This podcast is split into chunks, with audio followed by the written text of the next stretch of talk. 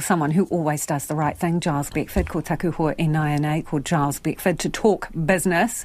Now, Giles, inflation's stickier than treacle on a blanket. You make it sound so yummy. if only it were. Unfortunately, the numbers out today, they're good news, and I use that with a small g uh, in a headline sense, so that the annual rate down from 6.7 to 6%. That was roughly in line with expectations, perhaps a, a, a tad stronger. But uh, when you dig into them and you slice and dice these numbers and you get to the nitty gritty, the core inflation, that's the stuff that doesn't move uh, generally. It's not subject to wild volatility such as food and energy. And the RBNZ's measure of core inflation is 5.8%. It's unchanged for the past three quarters. That's the sticky bit. And I kid you not, sticky inflation is a, an official economics term. Uh, but from this point of view, it's showing that yes, fuel prices may come down and food prices may move uh, up or down depending on weather conditions and supply chain disruptions. But when you look at it at home, the cost of building a house, the cost of living in it, the um, the rents you pay, the rates you pay, the food you need to survive. They are the really stubborn domestic bits of inflation, uh, which are proving doubly difficult for the Reserve Bank to knock off its perch and bring lower with all the interest rates uh, rises that we've had over the past couple of years it raises the question, and this is where we're starting to get into a little bit of a debate between the forecasters. Does the Reserve Bank stay where it said it was going to, at 5.5%, or will it have to do more? And on this basis, um, there's a, uh, a minority view at the moment that there'll be one more rate rise to come before the end of the year because the Reserve Bank will lose patience. It will see that if the labour market stays tight in particular, and that of course reinforces wage pressures, then the inflation itself will take longer to come down into that 1 to 3% target band. There's the other school of thought, which is probably the one that's the majority at the moment, says that the Reserve Bank can stick to its word from the uh, statement a week ago. It can stay on the sidelines. It can watch the numbers. It can leave the rates at this level for an extended period. And by that, we're talking about well into next year. So we'll have to pay our money, take our chance on that one. An interesting debate forming. All eyes will be on the labour market numbers that come out in a couple of weeks. The things that people will be looking for will be an increase in unemployment. And that doesn't necessarily mean mass layoffs. It just means that there are more people chasing fewer jobs available.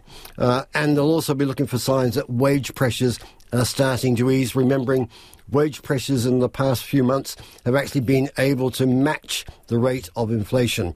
For now, you know, the Reserve Bank obviously will be slightly heartened at the headline rate.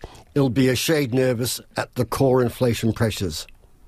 And speaking of interesting, a couple of trademark disputes, court um, decisions, Bed Bath and Beyond versus Bed Bath and Table, not at all confusing, Giles, and then Zuru versus Lego. Uh, we don't often cover these sorts of things, but it's interesting. In the past couple of weeks, we've had uh, decisions from the High Court on these disputes. They've gone different ways now. Bed Bath and Beyond a well known New Zealand brand, well established.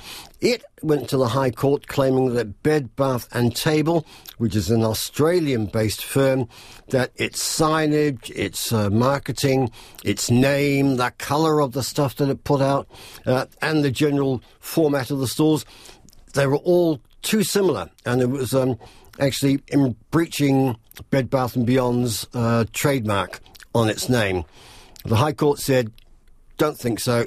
There's enough difference between you. You're both well established. No winners here, or should we say that Bed Bath and Beyond wasn't the winner? Um, go ahead and do your business. The second one, which is Lego and Zuru. Well, Lego, it's you know it's a global uh, brand. Uh, there are 600 billion Lego bits and blocks and bricks and whatever in the world. Apparently, I don't know who counted them, but uh, it's took Zuru, which is run by the Mowbray family, you know, and it's established itself as quite a significant player in the toy market. It took it to court saying that Zuru was trying to leverage off the Lego brand. Uh, it was using the Lego name in its packaging. For instance, it was saying, our bricks are compatible with Lego bricks.